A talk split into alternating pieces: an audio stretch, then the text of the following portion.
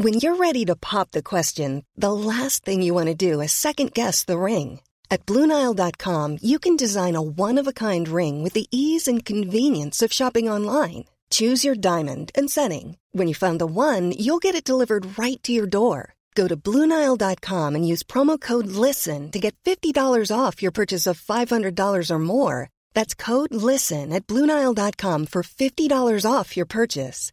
Bluenile.com code LISTEN. Planning for your next trip? Elevate your travel style with Quince. Quince has all the jet setting essentials you'll want for your next getaway, like European linen, premium luggage options, buttery soft Italian leather bags, and so much more. And it's all priced at 50 to 80% less than similar brands. Plus, Quince only works with factories that use safe and ethical manufacturing practices. Pack your bags with high-quality essentials you'll be wearing for vacations to come with Quince. Go to quince.com slash trip for free shipping and 365-day returns. Hej och välkomna till bögministeriet. Jag sitter här idag med Kristoffer Waldekron. Hallå! Thomas Carlgren. Som har en liten uh, middagsdipp, du har inte käkat middag. Mm. Men vi har Fick glufsat lite i oss uh, chips här i en liten kopp. Det var väldigt, en liten kopp, det, det, var väldigt det, liten kopp. det fanns inte mer än en, än en liten kopp, det var därför annars skulle det blivit en skål, men det blev inte så den här Och gången. du sa att du grundade för att du skulle iväg och träna sen efter att du spelat. Jag skulle iväg och träna ben så jag åt fyra chips. Det låter som ett riktigt såhär, ja, Svårt Aftonbladet-tips. ja, Så bara, ät chips innan du tränar. Och vad heter du då? Det sa du aldrig? Johan Svensson heter jag. Hej Johan, hur mår du? Jag mår bra. Mm. Lite stressad idag, mycket på jobbet, men det är skönt att vara här och ta en litet break i det Mm. innan man åker hem igen till övertidshelvetet. Mm. Jag själv gick jag på påsklov idag. Jaha, vad skönt. Mm, Just det, det är ju skärtorsdag imorgon. Mm. Men du ska öppna butik snart ju. Mm. Det är det som är... Nej, det är vanliga jobb faktiskt, reklamjobb. Och ehm, butiken kan jag inte prata om igen, jag har gjort så mycket reklam för den i den här podden. Så jag tar, jag tar, det, jag tar det när det börjar närma sig istället. Vi får li- sluta med bara, ja, jag ska öppna butik. Var ligger den? På Bondegatan i Stockholm? Ja, Bondegatan 7, den heter Fablab. Manfab. Manfab, Ja, Manlab. återigen så sitter vi här utan eh, vår ordinarie programledare Robin Olsson. Men Mm. grejen är att förra gången när du eh, höll i programmet Johan, så gjorde du ett fantastiskt jobb. Ja, vi fick sån jävla respons. Vi fick sån Bara respons. Facebook-sidan, det skrevs. Det bara, du, you broke the internet. Jättemånga som pokar mig på Facebook. Ja, det var det. Ja. Det är ingen som pokar längre. Nej. Jo, jag får jättemycket pokes. Nej. Men det är nog bara för att jag är singel. Single poke, single... Ja, single Alltså- pokes. Ja, alltså för jag, jag tänkte först så här, jag fick några poke för typ eh, ett halvår sedan, så tänkte jag så här, vem fan pokar 2015? Mm, någon som är lite sugen. Sen började det poka, förstår ni. Man måste börja poka själv. Ja. Påka. Man bara pokar på. Det är bara att ta fram påken och påka. Fast Ja, jag vad vet härligt. inte ens där, vad funktionen sitter längre. Man går in, Nej, vi har förstått Finns det. kvar? Vi pratar inte Finns poker. det en funktion kvar med poken? ja nej poker finns det, du får leta lite noga så hittar du den, och när du väl pokar då jävlar. Gå in på Facebook och hjälp Thomas att hitta hans Alla som hör det här borde poka-. Poka Thomas. Common relief. Call here. It's like, att det. Ja, herregud. The joke is on him over there. Jag Mhm. tänker, mhm. Vi tar en jingel på det. Det gör vi.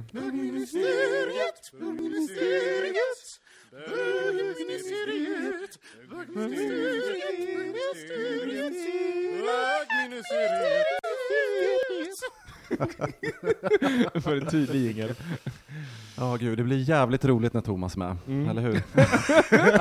Oh my god. Och det, det tog ungefär två minuter, sen var han igång. Jag visste det när jag åkte hit. Är det så? Ja. Igår sa Thomas till Kristoffer mig, Johan, den Ja, kombinationen. just det. Thomas sa igår så här, bara, "Ja, jag ska spela in imorgon, det var länge sedan du och jag satt, och så tänkte jag att det är du som har lagt schemat för våren.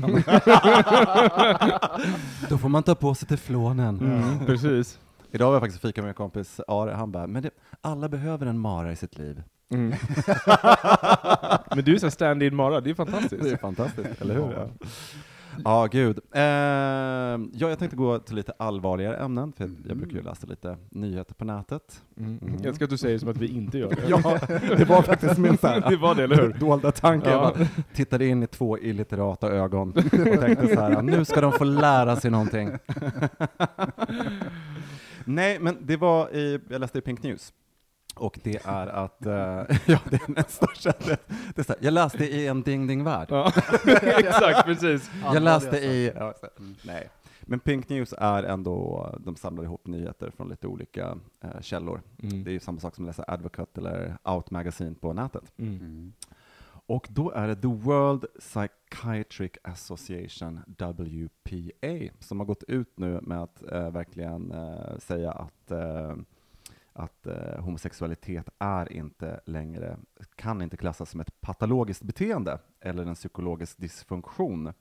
Och det här är ganska viktigt därför att de har gjort undersökningar nu i, eh, för det första så är psykiatri det är kopplat till eh, läkarvetenskapen, det är ju inte psykologi på, på det sättet. Eh, men också att det finns, ja men en ganska ny undersökning som har gjorts i Europa så är det väldigt många doktorer, jag tror i Rumänien 50 procent, som fortfarande anser att eh, homosexualitet är en, Psykisk störning. ja, en störning helt enkelt. Mm. Och vilket innebär att, att väldigt många människor med, som vi vet eh, i, eh, när det gäller homosexualitet idag, att det ser väldigt olika ut i hela världen. Så att det här är en väldigt, eh, ja det blir en, en kraftfull markering. Mm. Eh, att, de, eh, att det är liksom det eh, världssamfundet kring psykiatriker som går ut och eh, säger det här eh, väldigt tydligt och riktat. Mm. Mm. Vad skönt. Ja, faktiskt. Det var ju bra. Mm, därför att jag menar, det är jättemånga som eh, har psyk- psykiska problem som eh, då kan bli diskriminerade i vården eh, på massa olika sätt.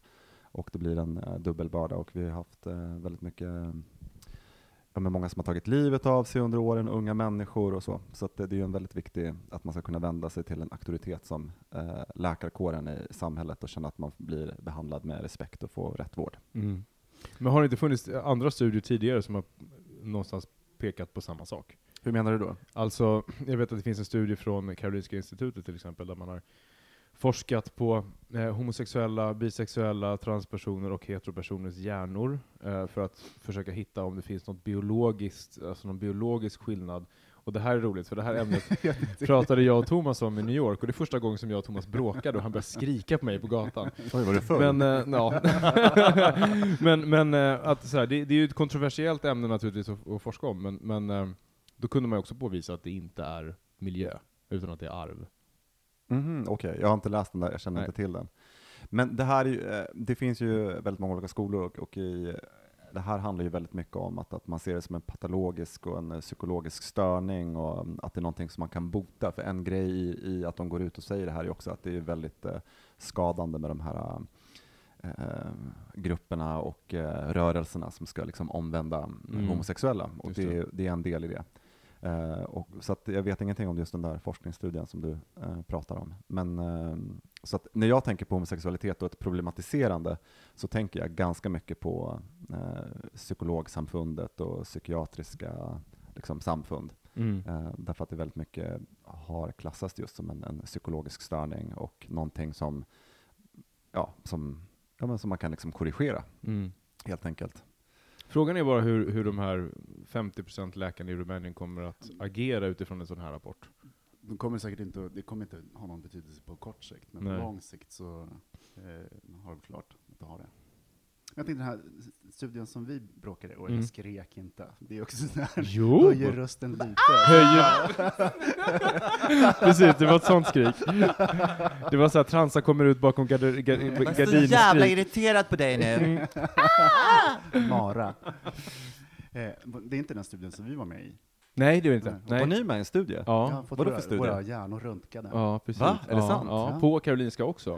När man fick göra så här intelligenstest och de gjorde så här MRI-scan av hjärnan. Är Och ni så, födda 1900... nej, men det här är jätteintressant, därför att det- vad, vad det handlade om var det här var... på 30-talet? Ja, precis. Thomas. eh, nej, men det- var ganska roliga tester, så man fick, man fick inte reda på svaret av testerna själv. Men man fick typ klä sig i en så här beige kroppsstrumpa, det var så förnedrande. Mm. Eh, Men varför ställde du upp på det här? Varför gick du med? därför att jag tyckte att det var ganska roligt. Nej, jag kände inte honom då. Kände Det var, du det var så jag lärde känna Kristoffer. Okej. Kristoffer? Eh, eller Kristoff. Kristoff? Jag Mm. vet varför du gjorde det. Ja, jag Du gjorde det för, fan- Vadå? Nej men jag gjorde det för att eh, en kompis med mig hade varit där, han bara alltså det är en så snygg doktorand på Karolinska. ja. Jag bara jag ställer upp!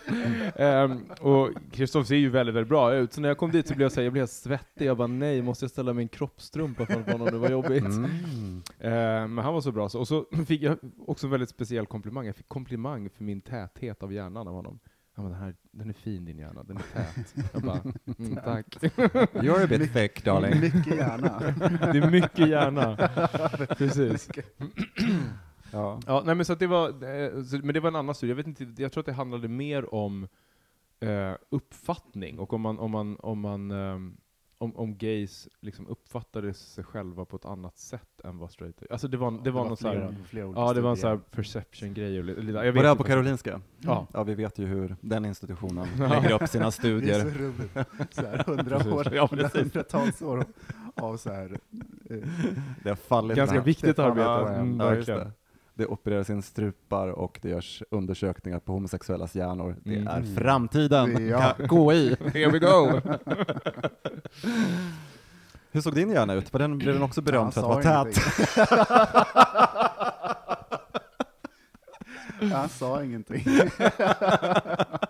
Men ni vet när man gör såna här eh, IQ-tester, hur ser nästa form ut i serien och sådana där grejer? Jag är ju alltid förfärligt dålig på sånt. Men jag typ nailade varenda en, så antingen är jag superdum och fattade ingenting, eller så borde jag gå med i Mensa. Jag tror att det kanske är alternativ nummer ett. Men, men, det, var, men det, var, det var väldigt så här. det var första gången som jag så här, satte mig ner och så gjorde jag så här reaktionstest och minnestest och, och l- logiskt tänkande-test, och det Jag var ganska roligt. minnestesterna. Minnestesterna, ja. Nej men för man blir så stressad. Ja, liksom. Sen så ska man komma ihåg en till, en till Mm. och en till. Mm. Nej, jag blir bara Men jag älskar att jättemånga gick på den här undersökningen för att det var en snygg läkare. De Ja, ja, men det är ju Ja, bögar. Det är, så Ja, Det är smartaste sättet Så att få kanske, bögar inte, ja, ja, precis. det kanske inte var så jättemånga intelligenta som kom. I'm not thinking. Så här, det bara, jag bara tar fram, snygg, jag bara jag börjar kommer. poka. Det bara Ja. börjar poka. Precis, börja poka som fan. Ja, nej men Ja. eh, sen blev vi ju kompisar. Mm. Vi tar en jingel på det.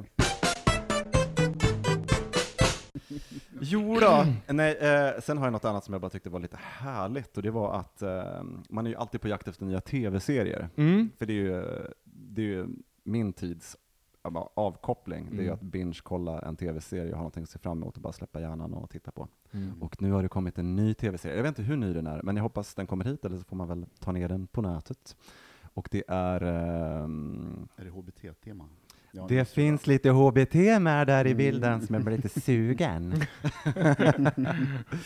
eh, men det var i alla fall en i det konservativa, eh, eh, hos de konservativa i England som uttalar sig att eh, There are channels where, if you wish to view this sort of material, you have Mm. to pay for it.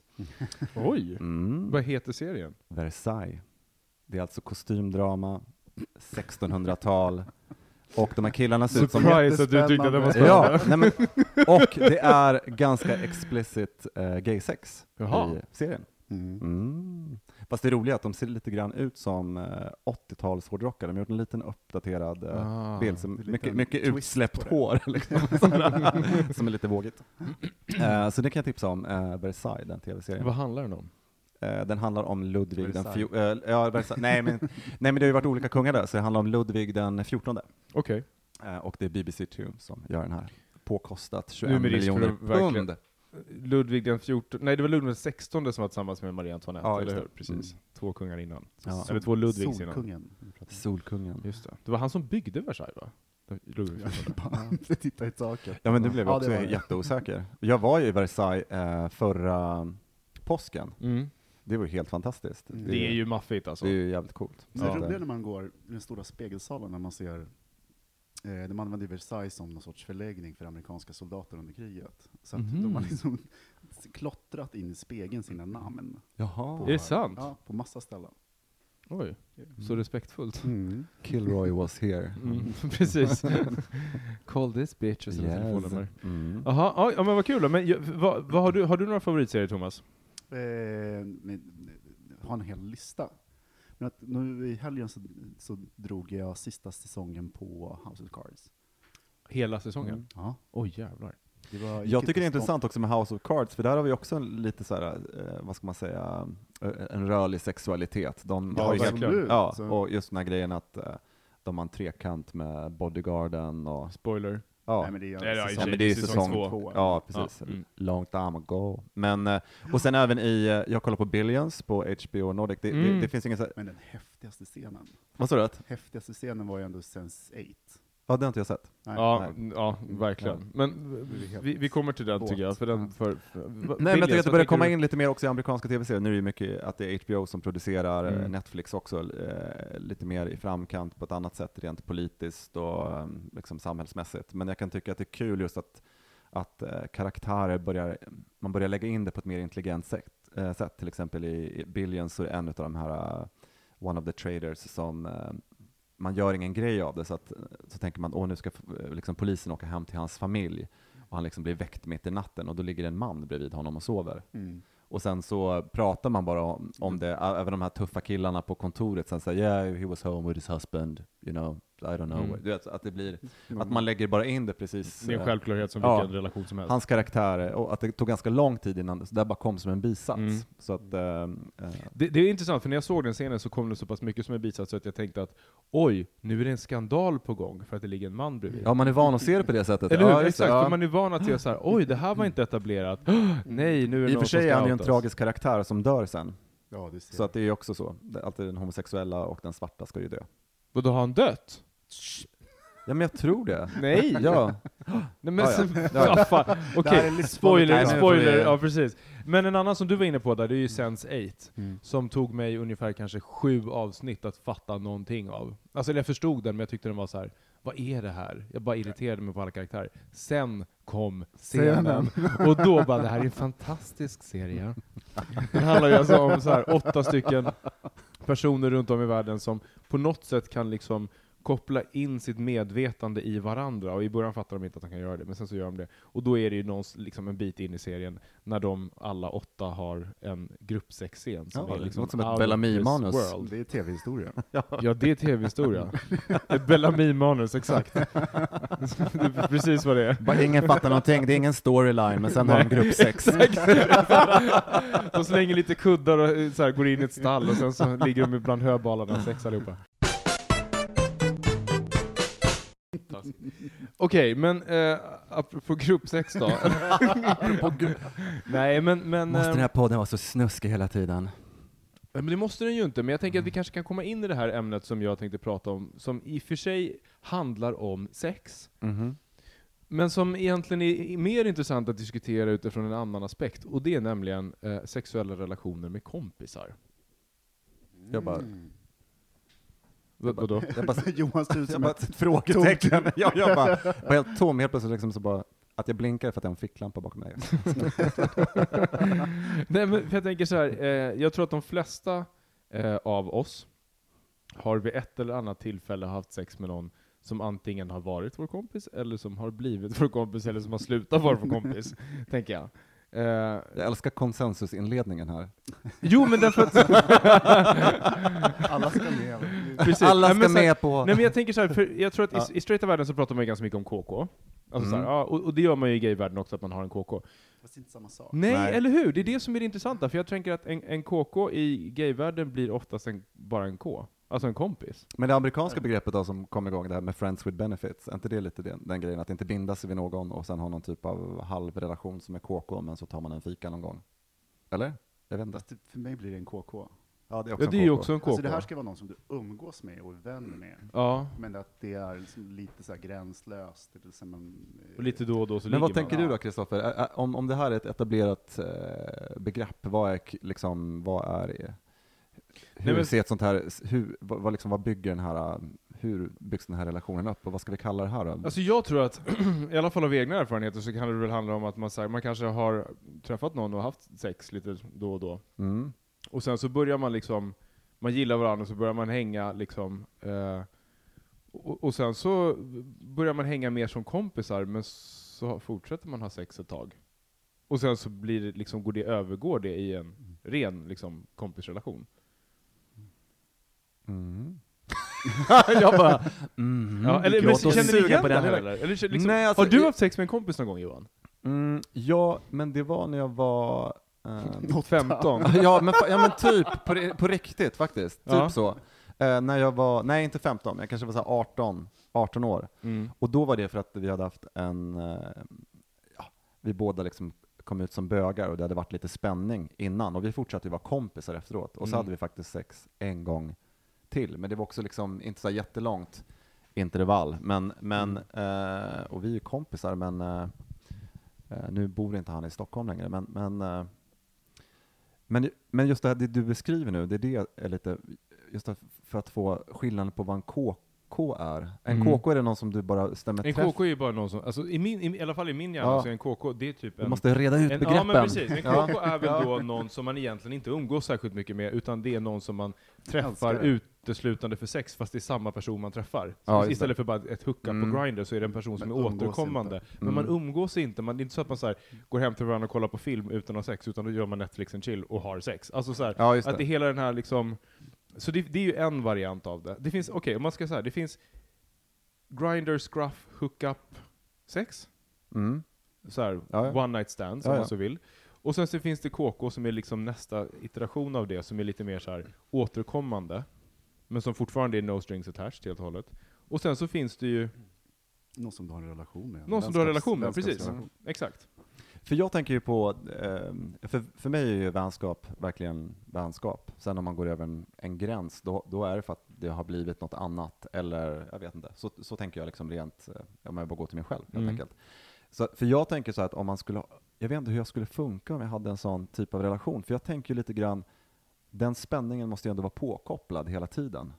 Fast måste den det? Fast Det är väl det- det som är in- intressant. Alltså jag tänker att Jo, jag har ju flera jag, kompisar jag kan förklara jag... varför, jag, varför jag tänker så, är för att, är för att det är ändå, man, eh, sexualiteten utgår ju inte bara från en själv, att man är, liksom är, är, är kåt, utan det, det finns ju ett samspel i det. Mm. Eh, och, ehm, så jag skulle tycka, det är ändå någonting man måste hålla öppet i den relationen. Om, för det du säger är ju ändå en vänskap över tid, där det liksom Mm. händer lite då och då. Mm.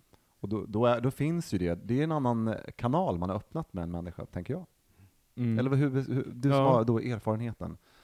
Vad- Nej men jag har ju kompisar som Ja. jag är kompisar med nu, som, jag, som började som en liksom... Det är inte samma sak. En Men det är inte samma, jag tänker på, Men det är kanske inte samma eller sak. finns nej. det här som du säger, eller kanske inte finns? Det Men jag bara- har varit med om det. Ja. Ja, visst har du det? Men alltså, det, för mig, om man har varit vän med någon, eh, och sen har man um- umgåtts ganska mycket, och sen vid vissa tillfällen så kanske, det här är ju ganska länge sedan. Eh, Allt är länge sedan. Ja, men för oss. så här, så, om man har vänner som lyssnar på det här. Så bara, Det var ganska ja, länge sedan. jättelänge sedan faktiskt. Nej, men, eh, så har man kanske delat en hotellsäng någonstans. Och, Vad, vad sa du nu? Delat en hotellsäng. Ja, så jag tyckte att man kanske har delat en tältsäng. Det var specifikt det blev. It's gay. Har du missat det? Ja. Nej men, eh, och sen så har det liksom glidit över till eh, casual sex, och sen Mm. Så att naturligtvis finns det en, någon form av attraktion Mm. Mm. i, i det, Mm. men inte tillräckligt för att man ska bli ihop, eller att det ska liksom bli något problem eller någonting sånt Mm. där. Men, sen, Ja, man det- måste ju de- känna de varandra två- väldigt väl på något sätt Ja. ändå, eller? Men alltså, eller ja, absolut. Bara, what? What? Nej, men på ett sätt, när jag, tänker tillbaka på sådana situationer, eller när det kanske är en eller två personer det handlar om, så har det också varit väldigt bekvämt. Mm. Sen noll, noll spänningar, och liksom att, ganska naturligt, och det har varit också, det har liksom inte påverkat Utan att vår få gå in på detaljer, men, men det här hände ju för Jo. länge sedan, men hur länge fortsatte ni vara vänner? Är Är ni vänner fortfarande vänner. Ja. Men, men ni har slutat ha sex? Ja. ja, det har vi. Det var ganska länge sedan. Men det du beskriver, var det under en period? Var det, pratar vi ett år, eller ett halvår, eller två år, eller tre år, eller liksom? Två, tre år kanske. Två, tre Oj, år. så länge? Ja. Vad intressant. Mm. ja, och det var liksom helt, det var, jag var väl, det var väldigt bekvämt. Jag tycker det låter lite franskt, är inte det som att ha en älskare? Lite, men äh, varför, Ja. varför är inte det att ha en älskare egentligen? Lite så här franskt, då känner man varandra, Alltså, vi man var- har sex, man vet att det här är inte Vi var i första gjort hand, för vi eh, var i liksom... första hand, hand vänner. Så kunde liksom bara glida in och liksom så här närhet och intimitet, och det kanske var en period när båda var singlar, och liksom att det var väldigt bekvämt. Det kanske var en period när båda var singlar. Ja, men det Ja, det kanske, kan, jag älskar de här glidningarna! Eller hur? Ja, jag bara... Mm, ja, men jag kommer inte ihåg om det var ja, det bara kanske var singlar, om, jag vet inte. han också var det. det ja. Men alltså, det, det, det jag kommer ihåg är känslan av att det var väldigt avslappnat. Mm. För man känner varandra väldigt väl också. Och det fanns ingen så här skuld eller någon... Är det det ultimata förhållandet? Om man, så här, om man får närhet när man behöver, jag- och kärlek och, man, så här, och sex, men no strings attached, fortfarande fri. Äh. Fast Alltså den jag tror grejen. att- Ät, äta kakan, behålla den. Ja, fast jag tror att det, det, om, man, om man riskerar, jag tror att det, relation så betyder någonting när man liksom är ute i streckzonen. Men det där Då kommer jag är ihåg, strings, då riskerar man saker. Mm. eller Man liksom, Mm. Mm. Nej men jag känner igen det, för från min kompis var det också så. Det var faktiskt inte alls något så här efteråt, eller att vi slutade vara kompisar, eller att det var någonting sånt. Men jag tror att man bara vet att eh, vi är jättegoda vänner, och det, det var inget mer så. Men det var ingenting som pågick länge, förstår du? Det var liksom de där två gångerna. Sen, eh, Mm. Eh, och det var inte så, jag, och, och på något sätt så var det inte så att jag tänkte i mitt huvud att nu är det slut på det här, liksom. det var inte så, utan det var bara att det blev ointressant, eller det var inte, Mm. men det påverkade faktiskt inte vår eh, kompisrelation. Eh, det tycker jag Man lär känna sig varandra väldigt Ja, Jag vill lära känna varandra jätteväl. Men för mig var det en sån här grej som ändå var, som jag kände så att det här hände kanske, kan hända någon gång då och då i livet eventuellt. Mm. Inte någonting, jag ser det inte som en form som jag känner till. Nej. Eh, sen, ehm, så, det, så det är väl det jag tänker lite grann på. Därför kan jag tycka lite grann, det här med, en- man kollar på så här fransk film där man har en älskare eller något liknande, där, där det finns en, en del där folk känner varandra väl, men de vet att det här är bara en, en passion, det, det bygger inte på någon, någonting mer, men man är också liksom vänner eh, och eh, man kanske går på middag och man käkar, man vet saker om varandra, varandras liv. Sen tar den relationen slut när eh, man träffar någon, men de kanske fortsätter vara vänner därför att, Mm. Därför att precis som någon skulle haft en relation tidigare, eller ett Mm. ex, eller eh, lite åt det hållet. Mm. Ja, men, men, så att jag tycker att det låter, det låter ju helt eh, fantastiskt i och för sig, för att det är ju alla möten människor emellan är helt suveräna så länge de är, är positiva och man mår bra. Ja, ja, visst. ja, liksom. för att I mitt fall så var det liksom inte passion. Det var, inte- det var inte det som grejen, för då hade, man, då hade det varit något annat. Utan det var bara väldigt bekvämt, inte på bekvämt att man någon som ligger bredvid. utan mer Det lät ju lite så. tryggt och fint och sådär. Ja. Det, det kändes ganska naturligt, jag vet inte. Som en nallebjörn. Ja. Men finns det något, men, fin- om man säger, ja, liksom, det känns som så här, för mig känns det lite på något sätt som ett icke-ämne på något sätt. Förstår jag menar att det liksom... Då byter vi ämne. Ja, du nej, nej, men, men, på något, men liksom, som ingenting som man egentligen kanske skulle behöva definiera. Sånt där kan hända i livet. Och det, men jag tror inte att det är någon... Men jag tror att det händer vissa typer av personer. Jag tror att vissa inte alls... eh, alltså jag har typ aldrig haft en KK, tror jag. Alltså en sån här regelrätt KK. Nej men det har jag haft. Det, Det, det har du ja, haft? precis. Och det tycker jag är en stor skillnad. För det är som sagt, det är någon som man har träffat, och så tycker man när man är singel att det är trevligare att ha sex med någon som man eh, vet hur det funkar med, och det är härligt. Och sen så vet man att vi är inte kära i varandra, utan det är tack och hej. Och Mm. sen så rinner det där ut i sanden när man har tröttnat. Mm. Lite så. Jag, jag har ju aldrig varit med om det. Alltså Nej. det är så konstigt. Jag har ju, visst, jag har haft återkommande sådär. Bara du gillar lite kletiga relationer, där man är lite kompis och så här. men- Nej, absolut inte! Kleta till det lite grann. Absolut inte! Du Nej, jag ha- har, inte, jag har inte haft sex med någon kompis, alltså så här, börjat ha, som, som har börjat som en kompis och sen helt plötsligt har det blivit sex. Det har ju aldrig hänt. Inte- Nej, det är därför jag tycker... Det är, ja, Det är så mycket att upptäcka. Ja, det är mycket. Verkligen. Men Ja. alltså den relation som du hade där Thomas, var det så att började ni som kompisar och Ja. sen så blev det sex efter ett tag? Ja. Men då skulle, om det skulle, eller liksom, om, jag vet inte, men då skulle jag kanske tänka att den andra personen vill någonting, eller liksom, man- pratade ni inte efteråt och sa att eh, Nej. jag bara, Nej. vi har lärt oss jättemycket idag, kära lyssnare, Ja, om eh, vänskapssex. Slutsatsen är att, nej, nej men, ehm, nej, så, så för KK, det förstår jag på ett annat sätt, att det, det fin- finns en gräns däremellan, men, eh, men att jag skulle, jag skulle nog inte tycka Skulle du så. rekommendera att ha en KK-relation? Ja, absolut. Ja. Jag, jag, jag, verkligen. Precis som man rekommenderar att ha one night stands eller vad som helst, om man, om man är bekväm med det. Men det som är, är bra är väl det, liksom att det, det är en sexuell erfarenhet, där man lär sig mer också om sig själv, tror jag. Alltså, det, Ja. det finns ju massa så här. Istället för att det bara handlar om att bara vara så här, kåt och det måste hända nu, för att men många... Ja, Jag tycker bara jag hör hela tiden, alla som har KK-relationer, att det slutar alltid med att någon blir kär. ja, men det är därför jag tycker den här, den här vänskapssex som du pratar, det låter Mm. jätte... Fast man får ju inte umgås på det sättet. Nej men, fan, men, men vad, Nej men det vad gjorde ni? liksom, så här, jag bara, Nej men KK får man inte träffa för ofta.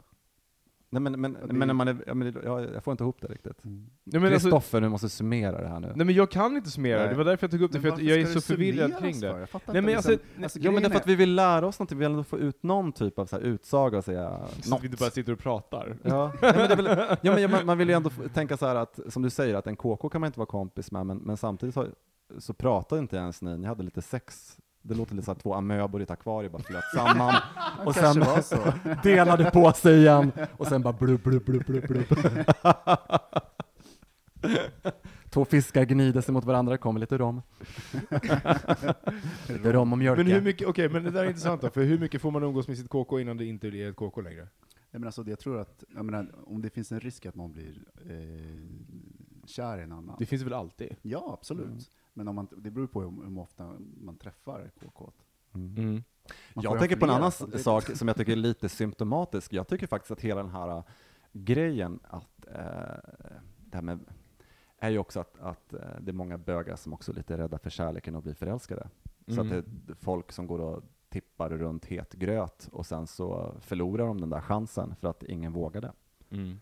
Så att det är också ett sätt att Det säga var ju du inne på när vi pratade sist, om att stå på den här stranden och vänta på att Nej, inte, nej, för det handlar ju om det här si- singelskapet och vara lite picky och liksom att Ja. bli uppraggad. Ja, jag, jag håller med, lite grann så. Men jag menar också den här grejen att, att, att låta sig, eh, att, att det kan vara ett sätt att, att vara lite distanserad. Men vi bara KK, eller vi bara kompisar med lite, som knullar lite ibland, inte intresserade av honom. Mm. Men egentligen kanske man är skitintresserad, men man vågar inte gå över gränsen, för då förlorar man ju också vänskapen. Så precis som sådana vanliga Precis, det är alla sådana här kolumner man läser, du vet, så här, KP eller wha- whatever, det är ju liksom så här att, att eh, ska jag våga berätta för min bästa kompis att jag är kär i honom? Det är Mm. en så vanlig fråga. Mm. Men bögar bara, vi är KK, vi har vänskapssex. Nej, men jag kan tänka att det finns Mm. en sån aspekt i det faktiskt. För jag har aldrig, det, det, jag har aldrig hört någon bögkompis till mig sagt så att, att, att, att eh, de inte vet var de står och vad jobbigt det här är liksom, med en KK-relation. Utan jag tror att man skäms lite för att det var sex i början och så ska man vara duktig och träffa prinsen. Jag tycker många som lyssnar nu idag, har ni en KK som ni är kära i så ska ni säga det, för ni, han kanske är kär också. Mm. Och ni kanske, det är inget fel i att börja en relation sexuellt, det är väl toppen att veta vad man gillar. Och att man också, Jag- ju- blir också ja. ingen av dem kära. Är, Nej, Ja, men om men man är absolut. det, men Så- det så- är bara en viktig poäng att om man är det, för jag tror att, att just det här, att visst Men där sätter kan, du finger på någonting, för jag tycker att det är så här. det finns ju någonting skuldbeläggande i att ha relationer som är grundade i sex från början. Alltså, Ja, men att precis, det man ska finns ha den fina. Hur träffades ni? Bara, ah, vi träffades eh, på... Och egentligen så- Biblioteket. Ja, Nej, det precis. gjorde ni inte. och det har de kommit överens om tillsammans. Jag hade ju kompisar förut, och heteros också, som de skulle komma på en finare historia, för det var lite skämmigt i början att säga att man hade träffats på, US-video. ja, men, ja, eller, ja, ja precis, Mm. eller på, på nätet. Och, och nu är det, tycker jag att det är bra, för nu är det många som säger, men vi träffades på Tinder, vi träffades på Grindr, och det, Mm. att det inte blir det längre. Så, ehm, För helt ärligt, alltså jättemånga av ens vänner, s- sä- säger jag nu, mm. eh, har ju någonstans börjat som någon typ av attraktion eller någon sexuell liksom, erfarenhet. Så. Eller i alla fall för mig, Mm. flera stycken. Så, och sen som, som inte har, sen har blivit mer än det, utan då har man börjat hänga för att man gillar varandra. Och sen så Mm. försvinner liksom den sexuella attraktionen ut genom fönstret och så blir man systrar. Liksom. Mm. Ja, nu vet Här ni var det. Big and proud lesbian over Yes, here to the right. Yes!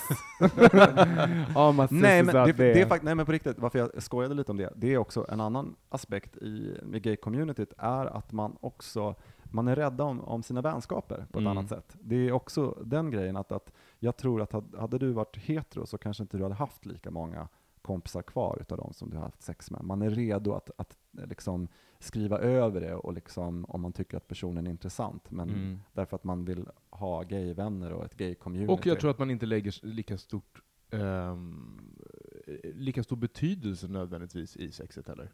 nej. Alltså som Nej. jag, tror, jag får för mig det i alla fall, eftersom Ja, att, det pratade vi om för några poddar sedan också, att, så här, att, att gays generellt, om man nu ska sl- slänga sig med sådana äh, termer, har en lite mer avslappnad syn kring sex och sexuella Mm. relationer. För att gays har betydligt mycket mer Mm. sådana relationer. Mm. Och då blir det inte lika, lika läskigt eller lika hotfullt eller farligt eller vad man kan tänkas vara. Om det sen inte skulle funka. Liksom. Mm. Så Ja. I agree. det var ju i och för sig en fråga, men nej, just de var ju tillsammans. Förra, förra veckan så var det några som precis hade flyttat till Stockholm ett par som frågade hur man skaffar sig nya vänner. Och mitt, mitt tips Och var ditt tips är ju att ligg ligga runt, runt, ligg runt. Ja, ligg runt så får ni massa Vänskap kompisar. börjar med sex, det är, det, det är vår devis. Ja, det, Det, det är slutsatsen. Ja, vänskap börjar det är så man får sex. sitt eget bögministerium, man ligger exakt, runt. Man ligger runt. ja. Mm. Nej men det var, ett- jag tycker det ändå var ett intressant ämne för vi berörde lite olika saker och eh, det kanske väckte lite frågor hos de som lyssnar, för det gjorde Mm. det i alla fall hos mig. Det är ingenting som jag, något som jag kommer på nu, som Nej. jag, har faktiskt mer att säga kring det ämnet. Men, eh, Eh, Och har ni några frågor eller tankar kring det så hör av er till oss. Eh, Hej att bogministeriet.se eller på Facebook, bögministeriet. Eller på Instagram kan man också, om man vill skicka ett DM, private message. Det går alldeles utmärkt. When you're ready to pop the question, the last thing you want to do is second guess the ring. At Bluenile.com, you can design a one of a kind ring with the ease and convenience of shopping online. Choose your diamond and setting. When you find the one, you'll get it delivered right to your door. Go to Bluenile.com and use promo code LISTEN to get $50 off your purchase of $500 or more. That's code LISTEN at Bluenile.com for $50 off your purchase. Bluenile.com code LISTEN. Normally, being a little extra can be a bit much, but when it comes to healthcare, it pays to be extra. And United Healthcare makes it easy with Health Protector Guard fixed indemnity insurance plans. Underwritten by Golden Rule Insurance Company, they supplement your primary plan, helping you manage out of pocket costs without the usual requirements and restrictions like deductibles and enrollment periods. So when it comes to covering your medical bills, you can feel good about being a little extra. Visit uh1.com to find the Health Protector Guard plan for you. Quality sleep is essential. That's why the Sleep Number Smart Bed is designed for your ever evolving sleep needs. Need a bed that's firmer or softer on either side? Helps you sleep at a comfortable temperature? Sleep Number Smart Beds let you individualize your comfort so you sleep better together. JD Power ranks Sleep Number number 1 in customer satisfaction with mattresses purchased in-store. And now save 40% on the Sleep Number limited edition Smart Bed for a limited time. For JD Power 2023 award information, visit jdpower.com/awards. Only at Sleep Number stores or sleepnumber.com. Thomas, varsågod. Ja, men har ni, eh, la ni märke till att vi var omnämnda i Svenska Dagbladet för någon dag sedan? Ja. En sån här riktigt eh, hedervärd omnämning tycker jag också. ja, men alltså Robin, vi använder ju Slack här vid bögministeriet, som är en, vad ska man säga, typ en tjänst för meddelande av vi tycker den är bra, den sponsrar oss inte. Nej, precis. Vi, ja, exakt, vi tycker den är bra, den sponsrar oss inte. Mm. eh, och, och då skrev Robin, han bara oj, eller visst var han som skrev så här, vi är med i Svenska Dagbladet, och alla, Mm. alla hoppade in och bara tänkte så här, ja vad kul, nu får, nu får vi, Ja. nu blir vi hyllade i, i, i Svenska Dagbladet Debatt. Och inte kanske riktigt i, den, i det formatet vi hade önskat som vi Nej. omnämndes. För det är eh, Nätverket för samlevnad och sexualitet som har en debattare på svenskan. Där man skriver, man, det, man, det man gör är att man tar upp RFSL.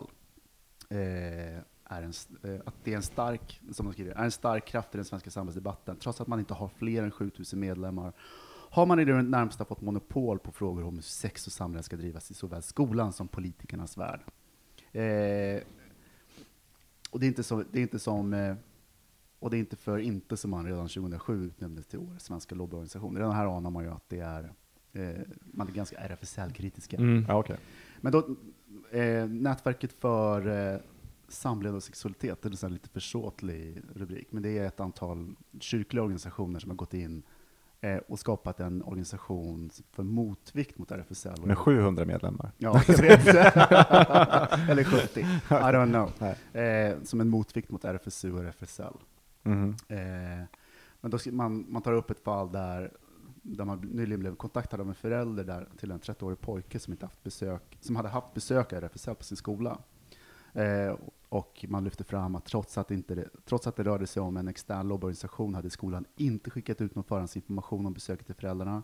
Ännu mer anmärkningsvärt var att RFSL hade ställt kravet att de ansvariga lärarna inte skulle vara med på lektionerna. Och detta för att skapa ett så öppet samhälls, eh, samtalsklimat som möjligt. Eh, och med sig, med sig hem hade de en lapp som RFSL-informatören hade tvingat alla barn att ta emot med hänvisning till att ingen skulle behöva känna sig uthängd.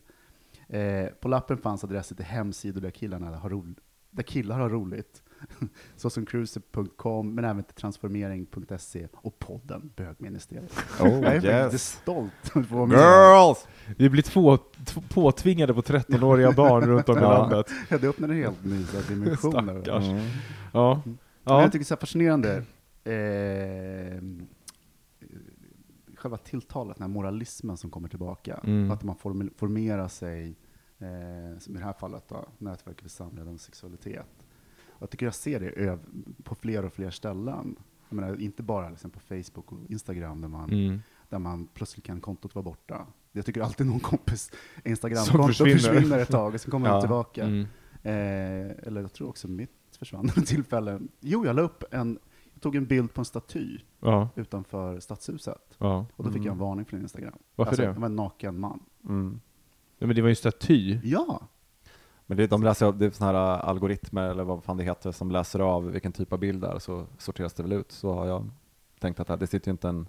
Nej, fast man kan ju man kan, fla, man kan flagga folks bilder. Alltså att om Ja, jag går in och det. tycker att du har Ja, lagt upp en- Ja, ja, ja, just. Eh, lagt upp en ju- olämplig bild. Det har ju vi blivit ut, ut alltså på vår Men Instagram. eh, fått det här tycker jag är intressant överhuvudtaget med eh, moralismen, för jag tänkte på just eh, den debattartikel som var i, eh, i veckan där Susanne Osten gick ut och pratade Ja, om precis, att eh, hennes eh, film om hennes psykiskt eh, sjuka mamma hade fått en åldersgräns på 15 år. Mm. Eh, och- det också i förhållande till att eh, många andra vålds och andra typer av skildringar där det faktiskt bara är underhållning utan egentligen någon, om man nu ska prata moral och utifrån ett konservativt perspektiv, inte har något innehåll så, är det, så innehåller inte den här filmen det, men det är en psykiskt sjuk mamma och det är lite, ja men det är svåra känslor det, och Susanne Osten har hållit på med barnteater sedan Helt krita-tiden liksom. Ja men på riktigt.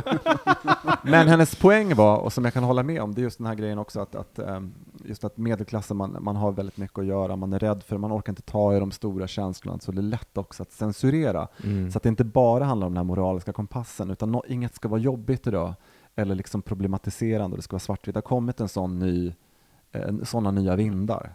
Eh, och, ehm, så det kan jag tycka är, eh, det är, en- det är intressant hur liksom historien, att det hela tiden, det, vi måste hela tiden vara aktiva. Det finns Precis. liksom inget status quo någon Nej. gång.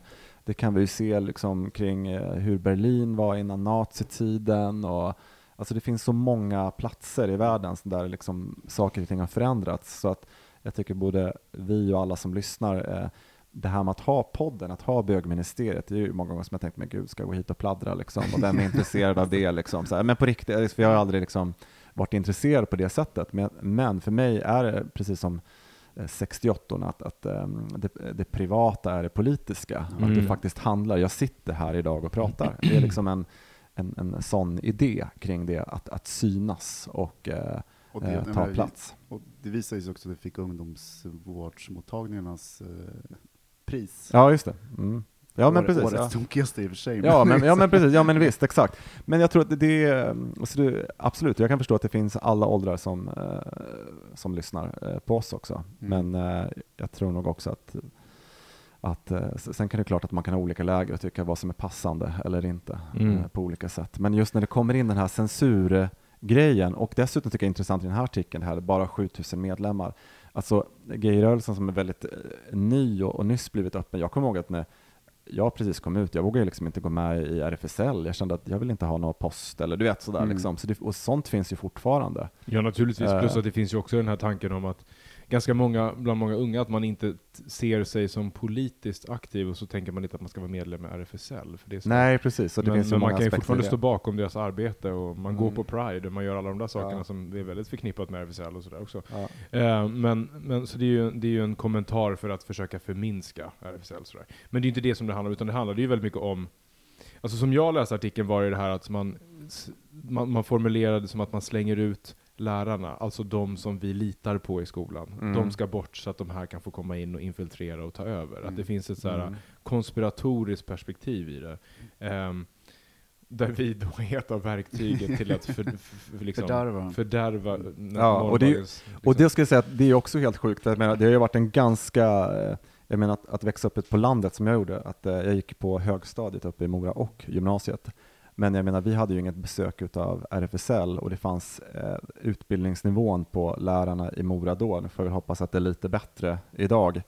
Eh, för det var, ju- jag hade ju en, det, det fanns en jättebra, eller två stycken skitbra lärare som var liksom eh, uppdaterade up to date. För det här är ju ändå, det är 20 år sedan, men i, i, om man tittar på utvecklingslinjer rent politiskt, internationellt och i Sverige, så var det ju 200 år tillbaka. Mm. Jag var på en, en, kom ihåg på en klass i, när jag gick i eh, åttan eller nian, där jag sitter, eh, sen vet jag ju idag att det är andra som har kommit ut som gick på högstadiet, både tjejer och killar, och eh, där socialkunskapsläraren eh, står framför katedern och eh, vis, säger till oss, ni vet väl hur man känner igen bögar?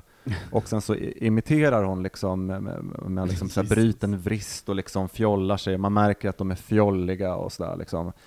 Jag menar, det här är på en högstadieskola på, eh, liksom i mitten på 90-talet. Mm.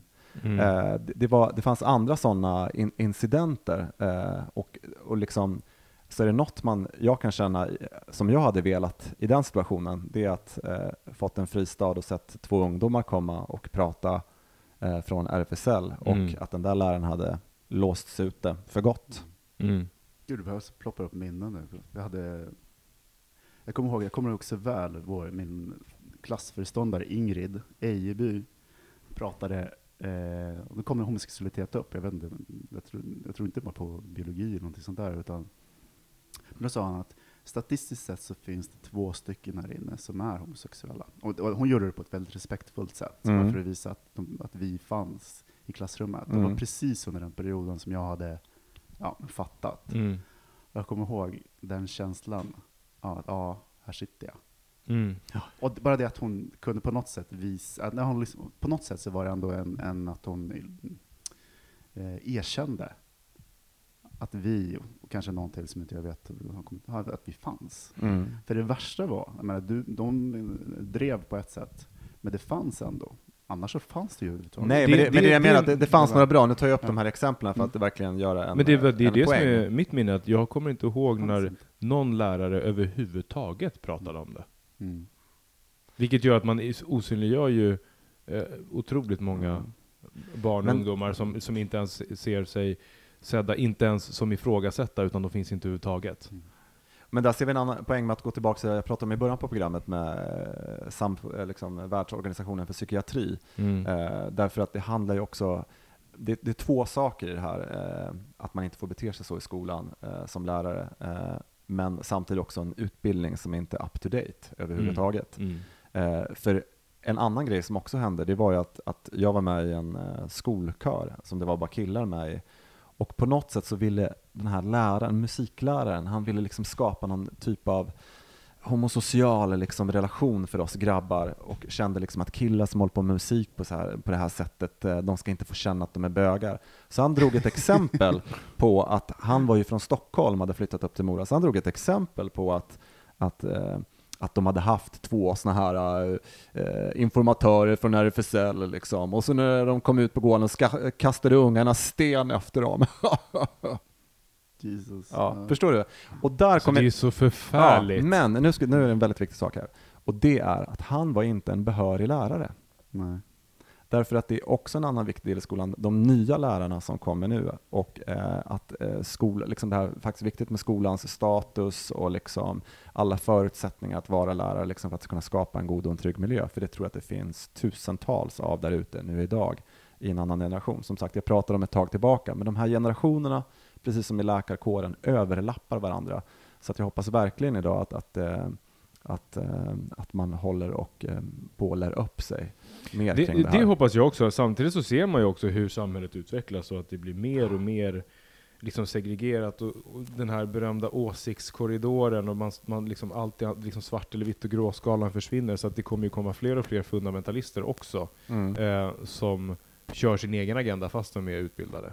Så därför så tycker jag att det är så viktigt att oavsett skolan, oavsett eh, sammanhang så är det viktigt att man har många olika sammanhang. Och det är därför jag tycker att ehm, eh, Cruiser eller bögministeriet eller, eller kyrkans liksom, ungdomskör, whatever, att det finns olika sammanhang där man får möta olika röster för att, så att det inte blir en sanning som kommer. För det är det farligaste som Mm. finns tror jag. För vi, vi vill så lätt, precis som du sa förut, det här med Susanne Osten och medelklassen som inte vill ha det jobbigt, vi vill så lätt att det ska finnas en snabb lösning på saker och ting. Mm. Och världen ser inte ut så, och då är det väldigt viktigt att man blir, fortsätter att bli utmanad så man skaffar sig sin egen uppfattning och inte köper någon annan sanning. Jag blir så också förvånad. Det, det som, grejen är, när jag läser den här debattaren, det är också så här, aha, har vi inte kommit längre? Och sen, eh, på något sätt, så, i min värld så har vi åstadkommit, vi har kommit en bit på vägen och det är svårt att backa, men det är ju helt fel naturligtvis. Mm. Ja, det är ju bara att kolla vad som händer, håller på att hända i USA. Ja, men alltså, det är klart att vi kan backa, men också sen en annan tanke som kommer upp, det har alltid funnits där. Det är bara Mm. det att, eh, att jag glömmer bort det, att den här, den här kampen, om man ska säga, den här spänningarna, de finns där hela tiden. Eh, men det som, blir så, det, det som är intressant också med det här nätverket, vad fan har de varit de senaste 20-30 åren? Att liksom börja, vad, vad är det som driver dem? Mm. För går man in på deras hemsida, så det står, jag hittade ingenting om att det var ett x antal kyrkliga organisationer eh, från Jönköping typ, som har dragit igång, satt igång eh, den här organisationen. Mm. Eh, och det vet ju de så naturligtvis, att det inte funkar. Att, Mm. eh, att de försöker gömma undan det. Utan det hittar jag en annan artikel Mm. om dem. Mm. Listiga. Mm. Verkligen. Så att de här reaktionära krafterna, de finns, har nog alltid funnits där. Mm. Mm. Ja, verkligen. Och det var ju också nu en eh, annan undersökning som jag läste om som var intressant kring eh, just konservatism och eh, och då handlade det väldigt mycket om eh, kärnfamiljens kristna ideal som gjorde att, att man gjorde psykologiska undersökningar och där kunde de, de som var mest konservativa på skalan, de hade svårt att eh, separera ordet homosexuell och promiskuös. Är det sant? Ja, och det är ju liksom Det har för- jag också.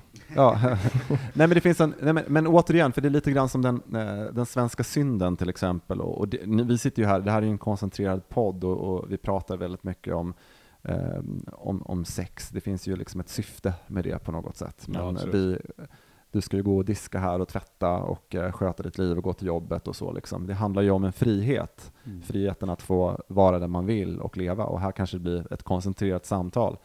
Eh, Men så här är det ju inte till vardags för oss. Då har vi ju ett jobb Nej. att sköta, vänner, familj och alla möjliga saker. Liksom. Mm. Så. Så är det ju. We are conservative sluts. Conservative sluts. Eller jag är det.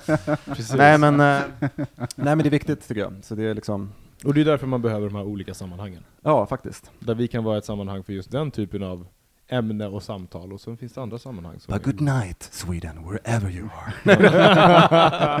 Whoever you are. Kommer ni ihåg den serien? Ja. Ja. Mm. Eh, Var det, En- var det heter den En röst i natt- i natten? Röst i natten, Kilian? Ja, Ja, precis. Just det, precis. Konstigt att den sändes i, i, liksom i tv i Sverige, för att det finns, fa, eller finns fortfarande inte riktigt den radiokulturen. Nu har ju poddar kommit, men den grejen att han sitter och snackar radio tycker man var bara en konstig grej. Han, Nej, jag lyssnar alltid på nattradio. har men det gjorde inte jag. Nej, men jag tänkte, på, Mm. men jag tänkte på att det var ett väldigt amerikanskt program, just Ja, att det här med att en radiohost är väldigt känd Ja. och det, liksom den, Ja, det var ju mycket så här hype Ja. kring personen, precis. Ja, precis. Men vi Ja. hade väl hon Lilian på Lugna Favoriter som bara satt och murrade hela nätterna. Hej alla Det är ju faktiskt det stugorna. bästa. Det, det finns väl fortfarande Karlavagnen? Ja, ja, ja. När man åker Mm. hem, om du har liksom varit på en resa så tar du bilen från flygplatsen, det var en sån här klassiker, man Mm. åker mitt i natten, man kommer någon konstig tid och folk ringer in från när och Precis. fjärran Ja. och pratar om, och liksom få fritt spelrum, jag tycker det är fantastiskt. Plus att det skapar en känsla av community, eller så här samman, att man ha- är i ett sammanhang. Att det är ju Mm. från folk från Jokkmokk ner till eh, Falkenberg, typ. Och sen, och, Många rättshaverister som ringer. ja men och sen sen också, just, nu vet jag inte, det här, nu var det några år sedan jag lyssnade på det, men det var ju ändå så kul för att hon är så varm och mysig röst Ja. som pratar. Och hallå hjärtat? Och du ringer nu i natten uppe och jobbar.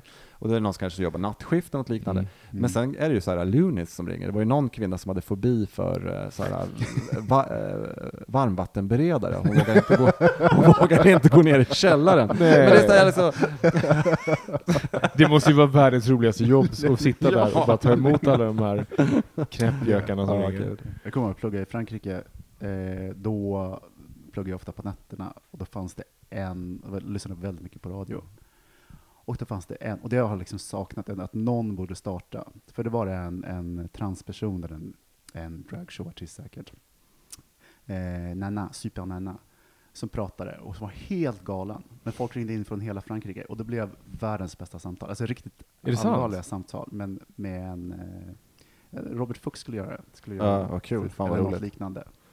Men hur låter din radioröst om du skulle hitta på att du var en radiopratare, hur skulle den låta? Om vi ska alla ava programmet nu. Ja, Vi avar ja, programmet? Ja, allihopa. Så det blir tre ja, avor, tre avor. med en Ja, radioröst? Ja. Gud vad jobbigt, det är min Mm. tv-röst känner jag. Mm. Okej. Det var allt vi hade för idag den här veckan. Nästa vecka kommer vi att eh, träffa Micke, Robin och Thomas, säger vi. Jag har ingen aning vilka som är nästa vecka.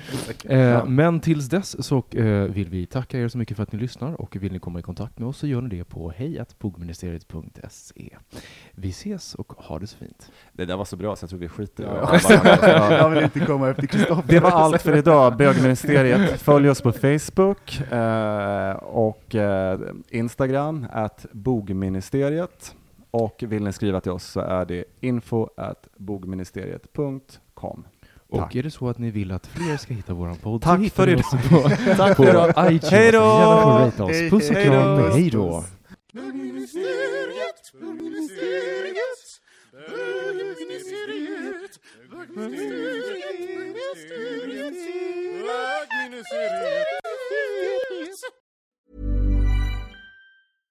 Flexibility is great. That's why there's yoga. Flexibility for your insurance coverage is great too.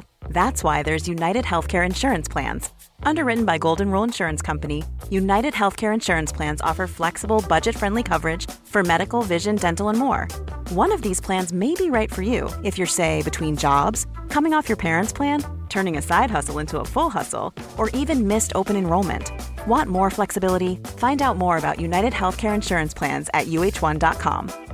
Imagine the softest sheets you've ever felt. Now imagine them getting even softer over time. That's what you'll feel with Bowl and Branch's organic cotton sheets. In a recent customer survey, 96% replied that Bowl and Branch sheets get softer with every wash. Start getting your best night's sleep in these sheets that get softer and softer for years to come. Try their sheets with a 30-night guarantee. Plus, get 15% off your first order at bowlandbranch.com. Code BUTTERY. Exclusions apply. See site for details.